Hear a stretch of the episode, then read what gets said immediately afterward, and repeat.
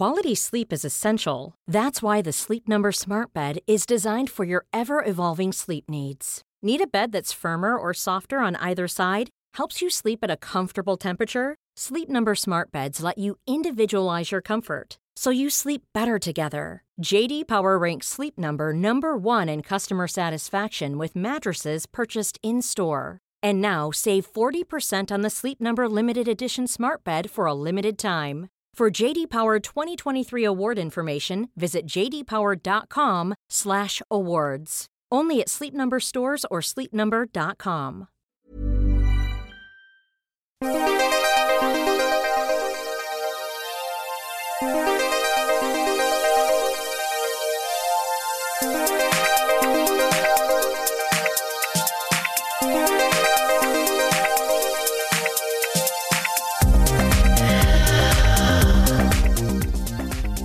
And welcome to the January Arsenal Women Arsecast on arsblog.com, the best podcast dedicated to the Arsenal women's team, which we can say with absolute confidence because it is the only podcast dedicated solely to the Arsenal women's team.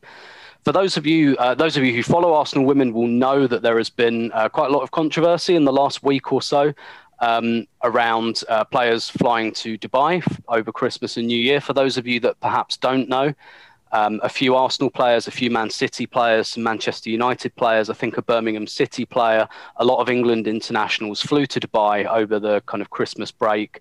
Subsequently, several of them have come back with coronavirus, and the upshot is that most of the WSL games after the resumption of the uh, Christmas break have been postponed due to coronavirus cases. And in Arsenal's case, we know three players went to Dubai.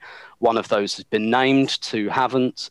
Um, but one of them came back with coronavirus and subsequently mixed with some teammates who therefore had to self isolate. And what this has kicked off is a, is a real big controversy about, um, you know, should players be doing that in the middle of a pandemic and then the knock on effect of having games postponed. So there's been there's been a lot of discussion over this, and and I think quite rare in women's football that people really round on women's footballers, but it's happened this week. Um, and so with me to discuss not just really um, the incident, but the reaction um, to the incidents in particular and, and what it says about what we expect of, of women and female athletes is author of The Roar of the Lionesses and The Pride of the Lionesses, Dr. Carrie Dunn. Carrie, thanks so much for joining us again, your second time on the podcast. Yeah, thank you very much for having me. And before we crack on, I understand you're writing another book, is that right? I am, yeah. Um, it should be out um, before the Women's Euros, hopefully, if they're taking place in 2022. Um, it's more about the history of the women's game. A lot of people ask whether I'd look into doing that. And this is more historical, but again, it's still telling people's stories as far as possible in their own words and going back as far as possible. And I know that you interviewed someone quite recently who'd be of, uh, of great interest to Arsenal fans in particular in this book.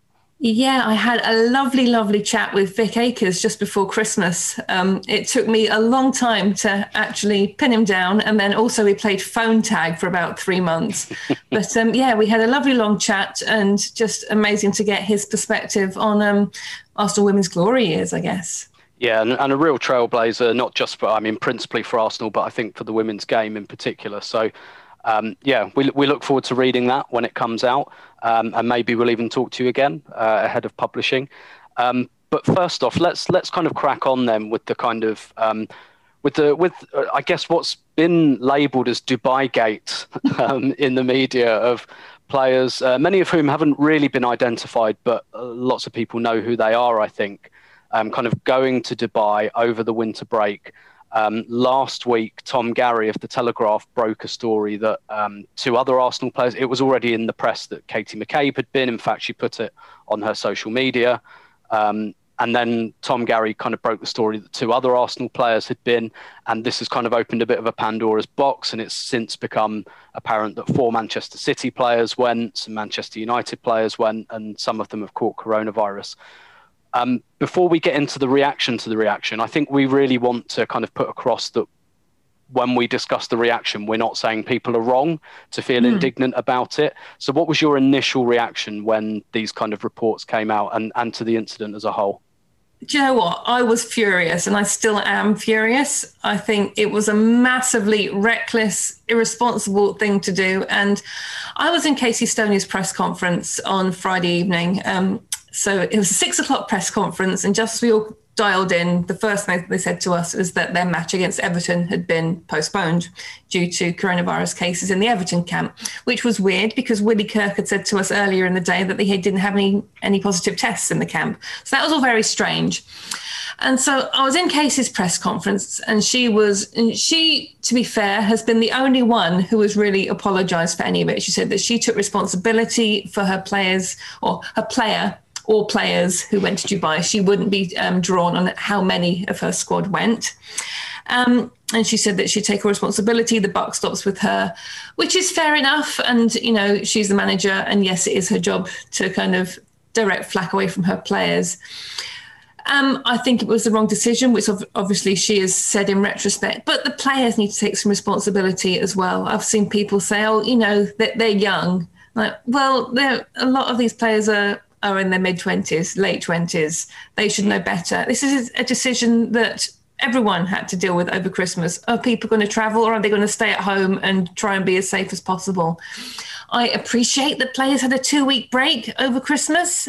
Everyone wanted to see their families, but most of us decided not to. Um, due to the health and safety implications. And I think flying overseas in the middle of a pandemic, even though it might have been legally permitted, mm. wasn't the wisest thing to do for anybody, no matter where you live in the country, no matter whether it was permitted in government guidelines. It wasn't the best choice to make. Yeah, and we should say as well, there are kind of differing because some of the players were in tier three, for example, so they were allowed to go. Um, the Manchester City and Manchester United players, the Arsenal players were in tier four, so really they weren't. But Arsenal's Arsenal's public line is that they've accepted that these trips were made for business reasons um, and that players' agents were out there.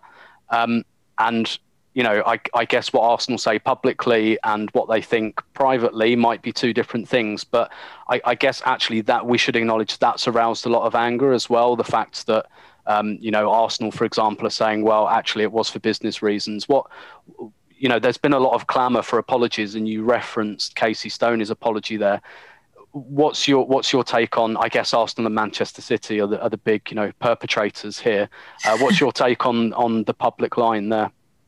Yeah, I mean, I understand why they're doing it. I mean, if they were there, if they did have business meetings out there, then yes, of course, they're allowed to kind of sit on the beach afterwards. That's fine. I mean, if, if that's what happened, then yes, that is permitted by the letter of the guidance.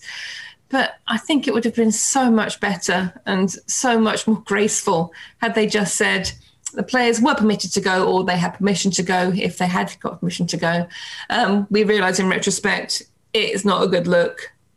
Um, fans will be annoyed by it. I'm really sorry. Perhaps we'd have made a different decision had we thought about it in more detail, which is what Casey said essentially. Mm. It, it doesn't take much to do it. And obviously now Casey has a, a, lot of kudos coming her way because everyone has been so angry that no one has acknowledged some quite justifiable anger from fans. Because let's not forget, fans can't even go to matches at the moment, pretty much across mm. all of elite football. We're all sitting at home, not going anywhere, and do, doing our essential shopping, having our one hour a day exercise. And then when you see players posting their pictures on social media, it is quite infuriating. And I think also we know now that not all the players who were there were posting on social media. We know that they were mm. trying to keep it as secret as possible, which also indicates to me that they knew that it wouldn't be received particularly well. Yeah, and and I think what's um, what's also made this quite interesting is that there, I, I feel like there's always this tension when you cover women's football between kind of covering it, you know, as a journalist, but also promoting.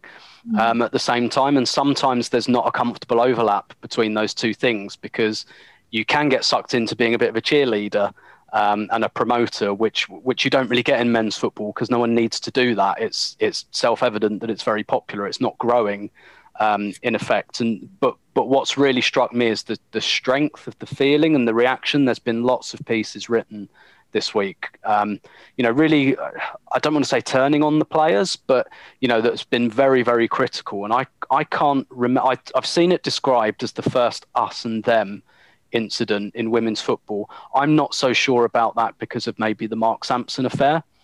Um, and for people that don't know, Mark Sampson, the former England manager, was accused of making racist remarks to a few of his black players.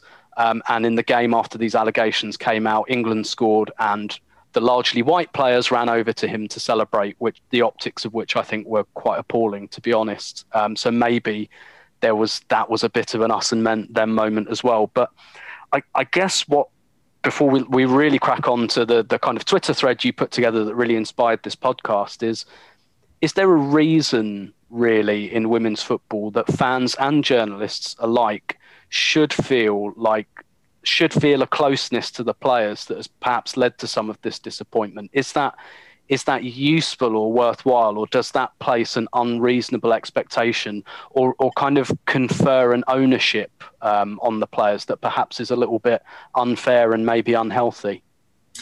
Yeah, I mean, I think it's um, it's an interesting observation to make, and I think that there is something in that. I think that fans and journalists alike do have a certain um, closeness to female players, but I think that's been deliberately cultivated. I think clubs have deliberately cultivated that. I think players have deliberately cultivated that.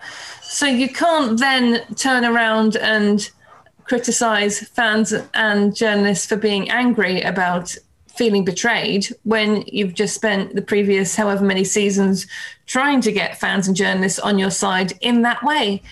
Yeah, it's it's interesting, but also an absolute mess, isn't it?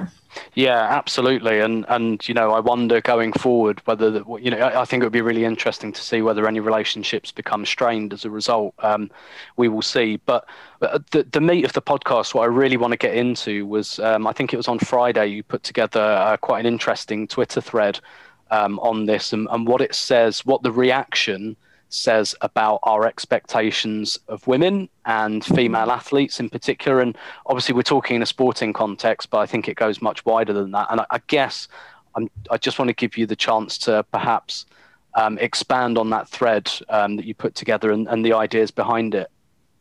Sure. So it was my, my, tweets were in response to um, my friend Jen Offord, who presents uh, part of the Standard Issue podcast, and she was saying that what she found most striking is that people seem surprised that women can behave badly too, and they kind of triggered kind of a lot of thoughts. Um, that kind of stem back to my own kind of PhD research, but also my journalism. Um, so my PhD research was in the area of female fans of men's football.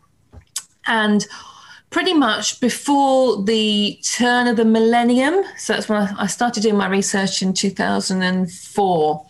Um, so before that, pretty much all the football research that had been done into fans was about hooliganism. It was about uh, working class men. It was about working class men's um, use of their leisure time. There was this kind of assumption that men who watch football would also be working in a factory during the week, which is actually why there's the traditional three o'clock kickoff. The, the expectation mm-hmm. was that men would work in the factory on Saturday morning and then go into the game afterwards. And the only real mention of women uh, in this kind of early academic research is the expectation that if you encourage more women to football, they would be there to encourage men to behave better. There's this kind of principle called the civilizing influence that a lot of researchers talked about. This idea that women are just morally better than men, and them being there would encourage better behavior. And I was kind of thinking about this a little bit more. And again, this is kind of a weird connection, but I did my master's degree in English literature.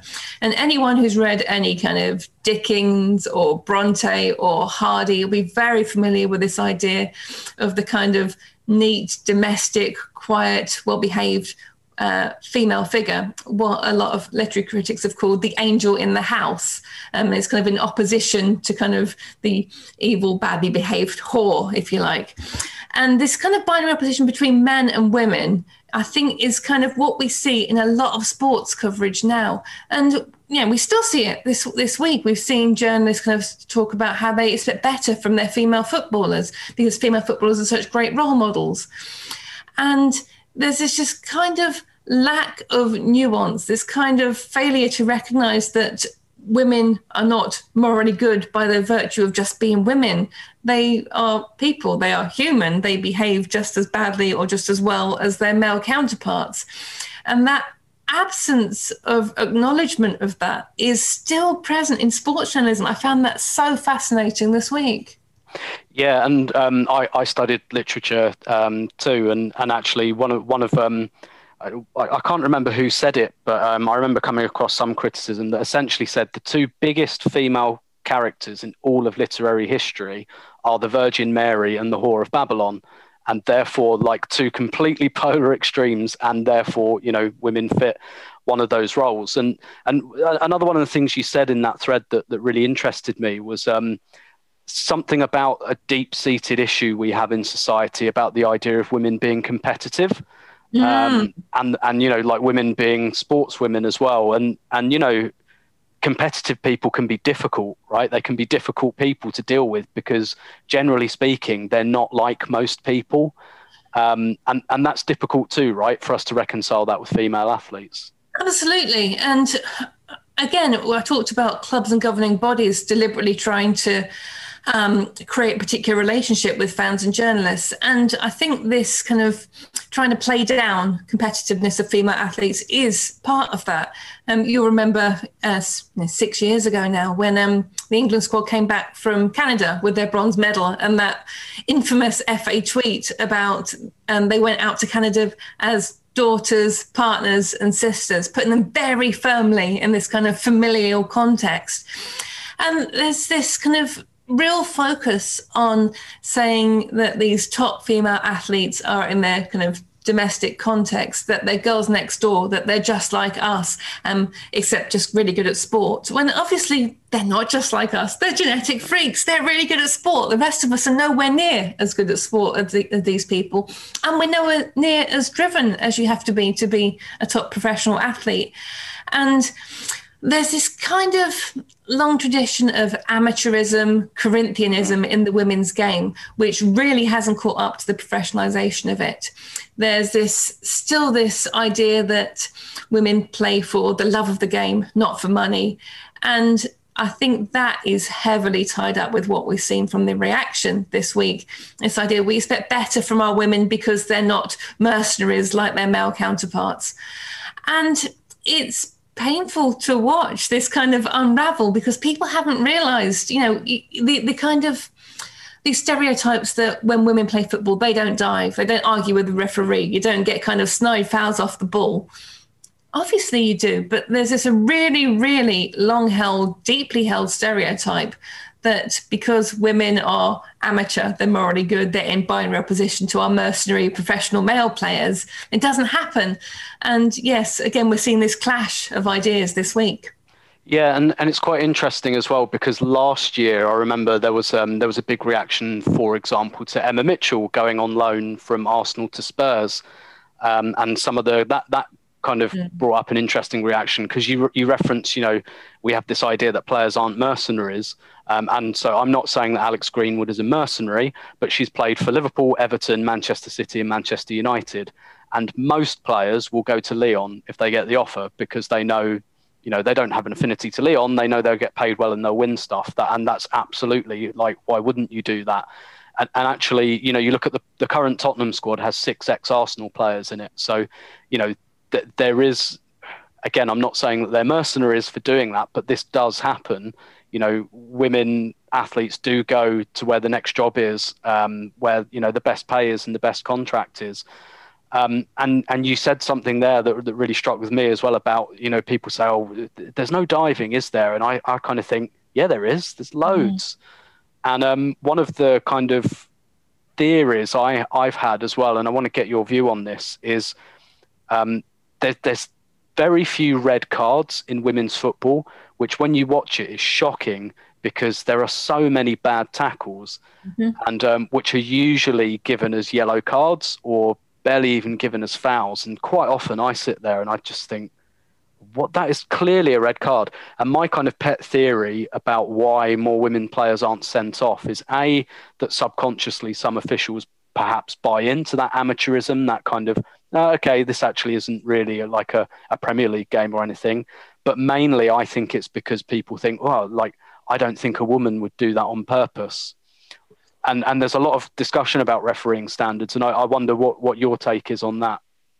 Yeah, I think I think there's elements of both of those uh, theories in what what we see play out every week. Um, I think also, again, because the women's game was professionalized so quickly, I think, and I'm, I'm not saying it was an explicit idea, but because players get fined for bookings and red cards, I think maybe there might have been something in officials kind of 10, 15 years ago. If I book this girl, she's going to get 50 quid taken out of her pay packet at the end of the week. And when you're paying to play still at the top level of mm. women's football, that is still quite quite an impact. So I think maybe that was kind of there were kind of dregs of that still. But yeah, I do think there is an overarching idea that a woman wouldn't mean a bad tackle because, you know, the girls, they wouldn't do that. What would they do that for? Only men are aggressive. Yeah, absolutely. And um, I, I, think also that there's something else um, that you kind of put in the thread, um, and I'll link it on the show notes, that, that really um, made me reflect as well on, on things that I not just have said in the past, but have said very recently when you talked about some of the reasons that people, uh, particularly men, say that they like women's football. And I know I've said this many times that um, I, I, see it as a kind of refreshing alternative um, to men's football, not just because of the, you know, the, I, am not really concerned about salaries and things like that. That's that's not something that really interests me. But I, I like uh, you know, I like the football um, and all of that, but there is like almost, I've described it before myself as like a non league vibe that you're closer to the players, that the crowds are a bit lower, so it feels a bit more like you belong and things like that. And, and actually, what we've seen with this incident is some of that has been pricked. And, mm-hmm. and I guess um, is is that and like you said, women's football does explicitly market itself um, along those lines. And and I guess with this incident, um, do you think that is going forward still a useful way of marketing women's football, or again, do you think that perhaps creates this this kind of sense of unfairness, this or this angel in the house kind of vibe? Mm. Do you think mm. it's do you think that perhaps we should move away a little bit from that? Yeah, I think there are kind of there are there are a few strands there that I'd like to kind of respond to. Um, so yes. Um, I did some research at the World Cup in Canada, talking to England fans that had gone out to follow the England team. And I talked to them about why they started following women's football. And so often it was because it was in opposition to the evil, corrupt men's binary. It was um, accessible, players were accessible, um, the clubs valued your custom. Um, you could get to stand with your friends at the ground. You weren't being ripped off for ticket prices. It was somehow more real. Um, it was kind of how men's football was in the good old days. So, kind of harking back to this uh, kind of mythical golden age of men's football, I guess, that everyone seems to think is a generation before now. Um, and yeah, I, it's. I should also say it's not just a problem with women's football in England. It's all across the world. Women's football is kind of being treated as um, a kind of more more nice, more real. These players are much more accessible alternative. I mean, you, you, you saw it during um, during the US women's national team's um, court case um, mm. for, for, their equal pay, and some of the reaction to that is like, why would women want to get paid for doing what they should be honoured to do, etc., mm. etc. And the fact that some of those court papers that got released had like players' home addresses in, the kind of failure to acknowledge that these are actually high-profile women who might have legitimate concerns over security. Um, and going forward, I honestly have no idea. Um, I know that clubs will still want to try and market women's football as a financially viable, um, easily accessible alternative to going to a men's match if you can't afford the ticket prices. But yeah, I think you're right. I think this has gone some way to kind of blowing open the not not lie, but I guess again again myths around women's football. The fact that you only buy it's a bit like when people are kind of going to stage door to visit actors to get autographs straight after a mm. performance you're not buying your ticket to make friends with players just mm. because you can tweet them doesn't make them your friends you're only buying a ticket to watch a football match. That's all your money entitles you to. And I think the uh, the intense capitalism of any kind of professional sport has become uh, increasingly clear in, in the recent days. Quality sleep is essential. That's why the Sleep Number Smart Bed is designed for your ever evolving sleep needs. Need a bed that's firmer or softer on either side? Helps you sleep at a comfortable temperature? Sleep Number Smart Beds let you individualize your comfort so you sleep better together. JD Power ranks Sleep Number number 1 in customer satisfaction with mattresses purchased in-store. And now save 40% on the Sleep Number limited edition Smart Bed for a limited time. For JD Power 2023 award information, visit jdpower.com/awards. Only at Sleep Number stores or sleepnumber.com.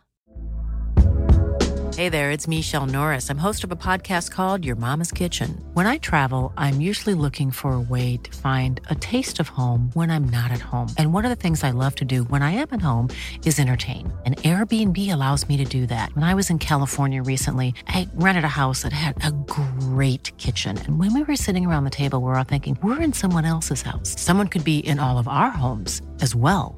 If you have a home, but you're not always at home, you have an Airbnb. Your home might be worth more than you think. Find out how much at airbnb.com/slash host. Yeah, and I think um, a lot of a, a lot of points people have made in the in the reaction, which which I think are kind of good points, is obviously there's such a separate like women's football is so divided between the haves and have-nots, like even more than men's football. Um, you know, just look at Arsenal's results this season. You can tell which clubs they play that have similar resources and which ones aren't because they have a plus 30 goal difference. That tells you a lot. Um, and and you know, even like the second tier of women's football is semi-professional. Mm-hmm. And so there's there's you know a lot of people been saying you know a lot of your direct colleagues and friends are key workers themselves, for example, but and so there really is a distinction between Arsenal, Manchester City, Chelsea, Manchester United, and the rest. And uh, these are a lot of the players who've who've kind of erred in going to Dubai. Do, do you think, do you sense that this is a beginning of a kind of a line in the sand moment, um, if not with the whole women's game with those clubs? Um, I'm not sure. I mean, I think it's also important to kind of note that even when we say halves in women's football, we're not talking about massive amounts of money for the top players. I mean, they earn a good living, don't get me wrong, but we're still talking. I mean, part part of the problem that we've had with the coronavirus cases in women's football is because so many of the players are in shared accommodation. Mm-hmm. Um, they're not kind of in mansions with with their own families. They're kind of sharing digs. And I saw an article in the Guardian this week, and it was saying, you know, Cristiano Ronaldo was in Dubai. Why is he getting nothing when some female players are getting loads? You said, well, I don't think Cristiano Ronaldo is going to go back to some kind of little digs that he shares with four other of his first teammates and spreading a potential virus around with them. And I think this is the issue that people are overlooking. It's the lack of consideration of how it's going to impact on other people. And I mean, the haves and haves not things we're also seeing um, in the FA Cup stuff that we're, mm-hmm. you know, we, we're, we're two rounds behind with the Women's FA Cup now. And one of the plans that's being mooted is to decide some of the outstanding ties on the toss of a coin. So you've got your tier three players, so the National League players who are being judged as non elite, not being able to kick a ball, not being able to go to training, not being able to finish off their season at the moment or play their FA Cup ties. And then they're seeing their tier one and tier two counterparts kind of stretch the leash a little bit more than might be um, preferable. And I think they're quite rightly fairly fairly angry. And I think you know, I've talked about this quite a lot before the rapid, rapid growth of professional women's football in this country. Um, I understand why it happened. I think perhaps it was too quick uh, because now we are seeing this gaping chasms between, as you said, the uh, well resourced clubs at the top of the WSL, the less well resourced clubs at the bottom of WSL. And then we go into the championship, which is semi pro, which clubs can, can potentially turn professional if they get promoted, which clubs can't. which clubs from the National League would be able to step up to go semi pro. It's really difficult. We have so few um, professional clubs in this country in women's football. Uh, will they be able to stay professional if they go back to the championship? You know, it's it's all up in the air, and I don't think there's a particularly strong strategy tying all this together. And we're starting to see some of the seams burst a little bit. We have such a, a shaky foundation for it and you know we've talked a lot about the kind of the fan reaction the press reaction but we should acknowledge there has been a reaction from inside the game as well so you've mm-hmm. got emma mitchell an ex-arsenal player tweeting about um, perhaps preferential treatment for certain clubs who, who've got postponements this weekend um, despite being perceived to have you know self-inflicted um, you know covid covid cases um, and then you've got someone like Gilly Flaherty, for example, very, very well known, very well respected figure within the game, has played with pretty much everyone who is everyone.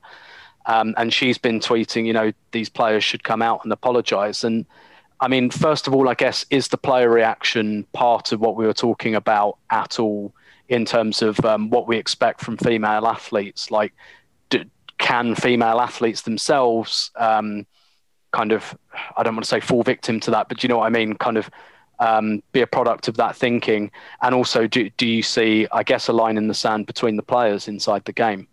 Yeah, I mean, I certainly do think that female players can um, take on board some of these kind of binary stereotypes we've talked about, but also we have to kind of we can think of it in typical professional sports terms. You expect a certain standard behaviour from your teammates, from your peers, from your counterparts. And when someone lets the side down, there's often a kind of self policing almost. And I think that's what we're seeing here. We've got some high profile players coming out and saying this is unacceptable and trying to maybe force some of the issue up into the open.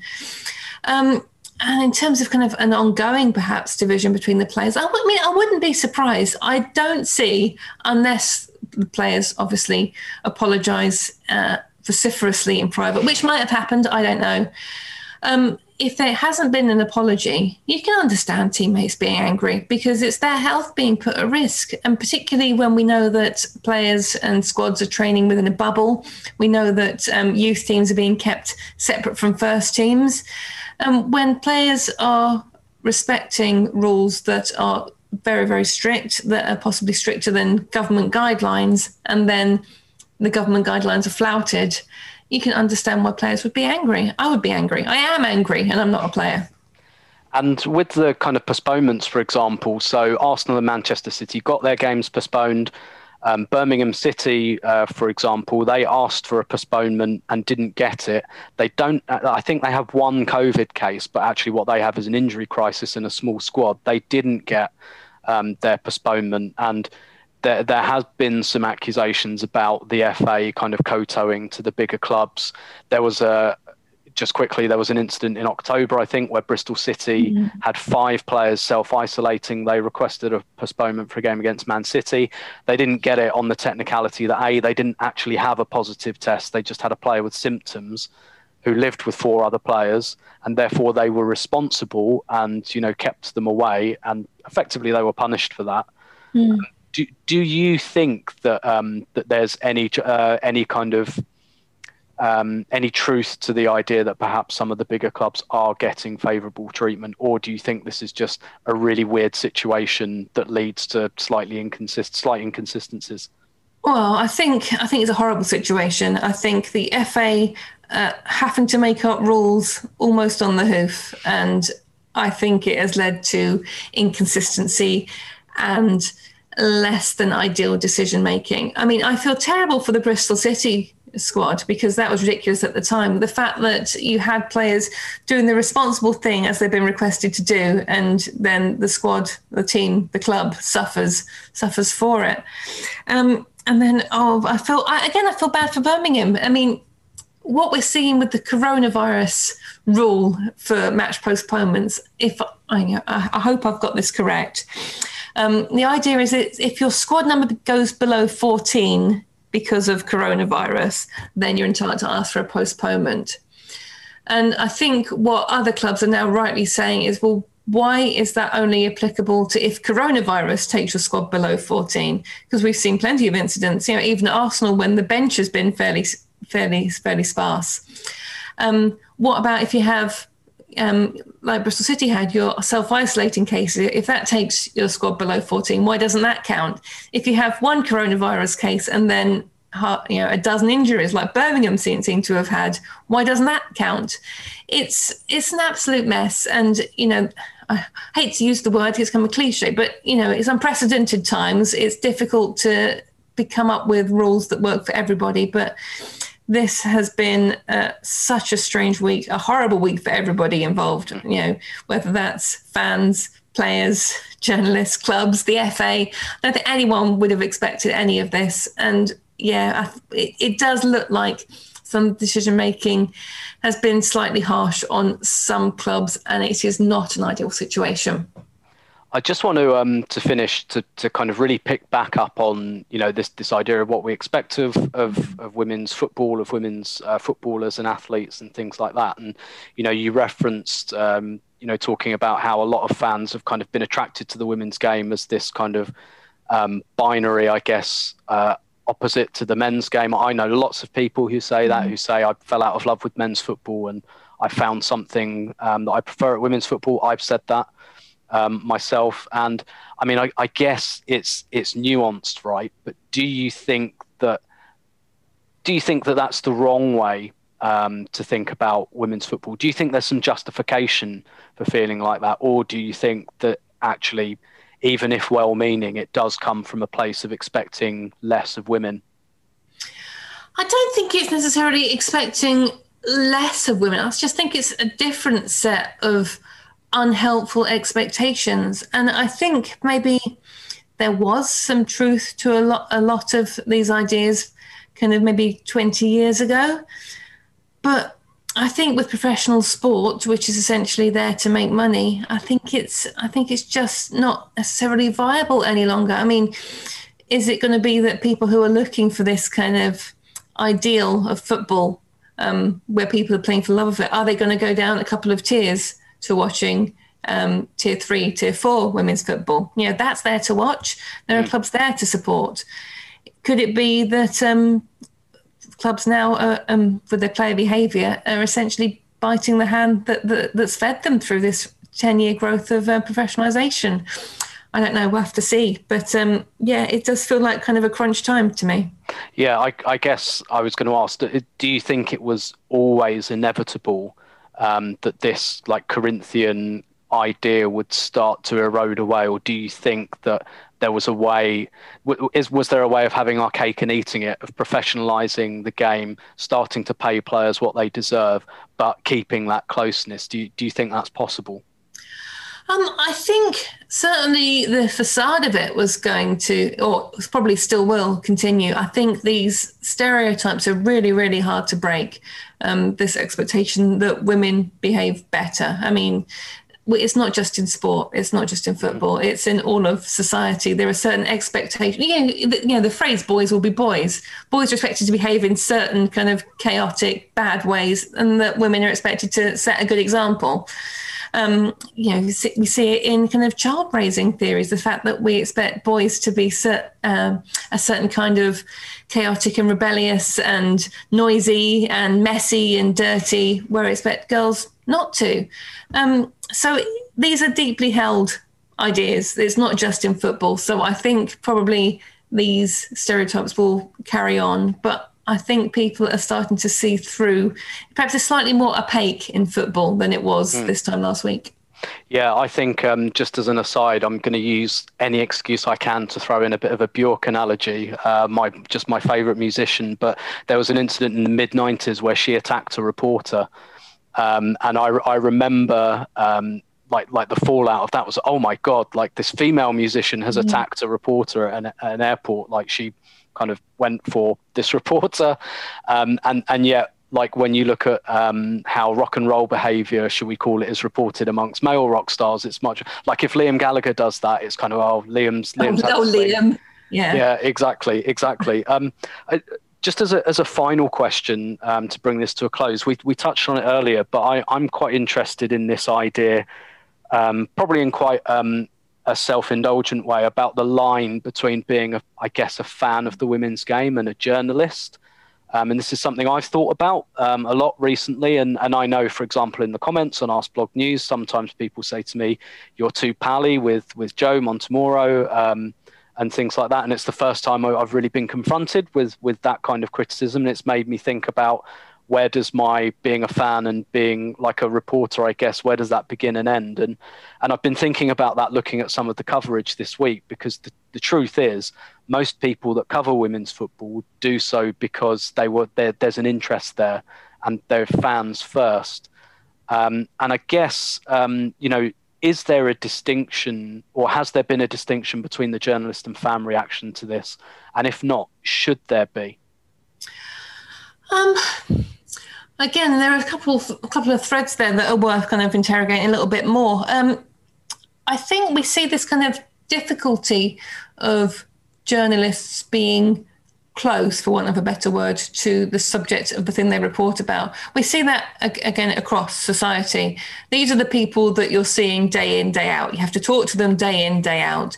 You need to walk a very fine line between asking difficult questions that need to be asked mm-hmm. and maintaining a decent relationship with them so that you can actually have something to write about. You see in politics, you know, mm-hmm. it, that's been kind of one of the overarching themes of, of, the, of the pandemic, hasn't it? The open press conferences and thinking, why are you asking that question like that? Why are you not following up? Why haven't you, you're too chummy with them? All those kind of mm. criticisms.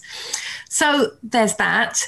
Um, from what I've seen this week, journalists by and large who concentrate mostly on the women's game have been just as angry as any of the fans I have seen.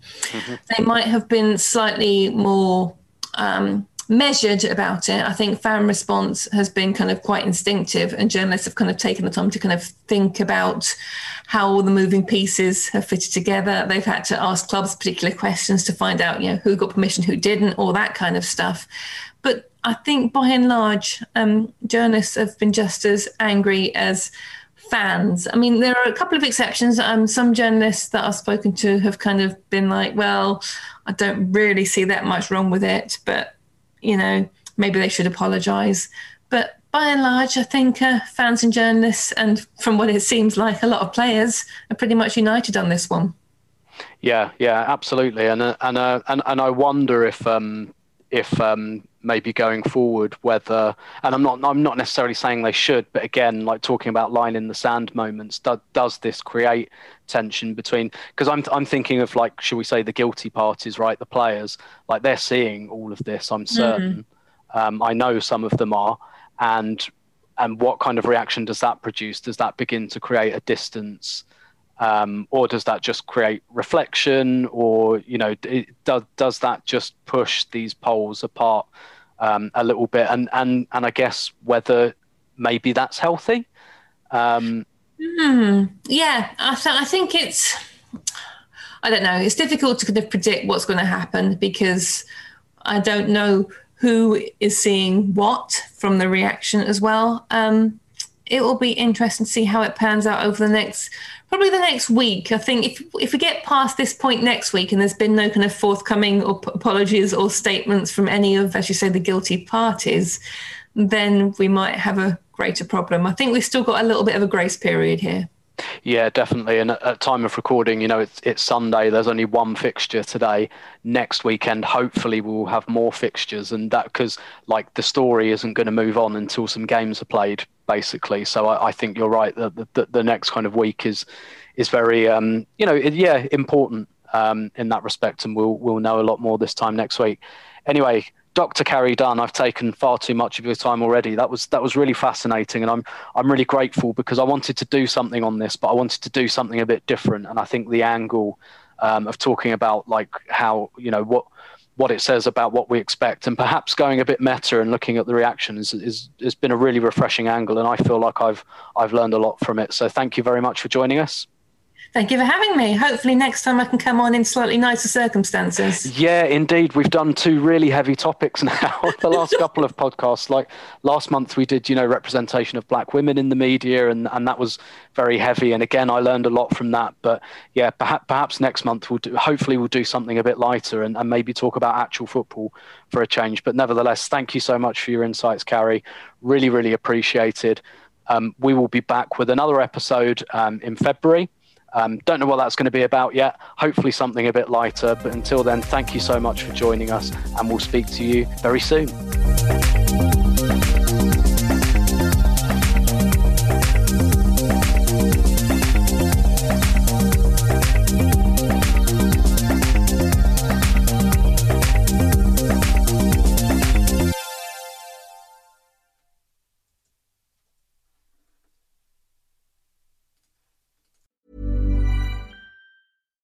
Deserves the best, and there's no better place to shop for Mother's Day than Whole Foods Market. They're your destination for unbeatable savings, from premium gifts to show-stopping flowers and irresistible desserts. Start by saving 33% with Prime on all body care and candles. Then get a 15-stem bunch of tulips for just $9.99 each with Prime. Round out Mom's menu with festive rosé, irresistible berry chantilly cake, and more special treats. Come celebrate Mother's Day at Whole Foods Market.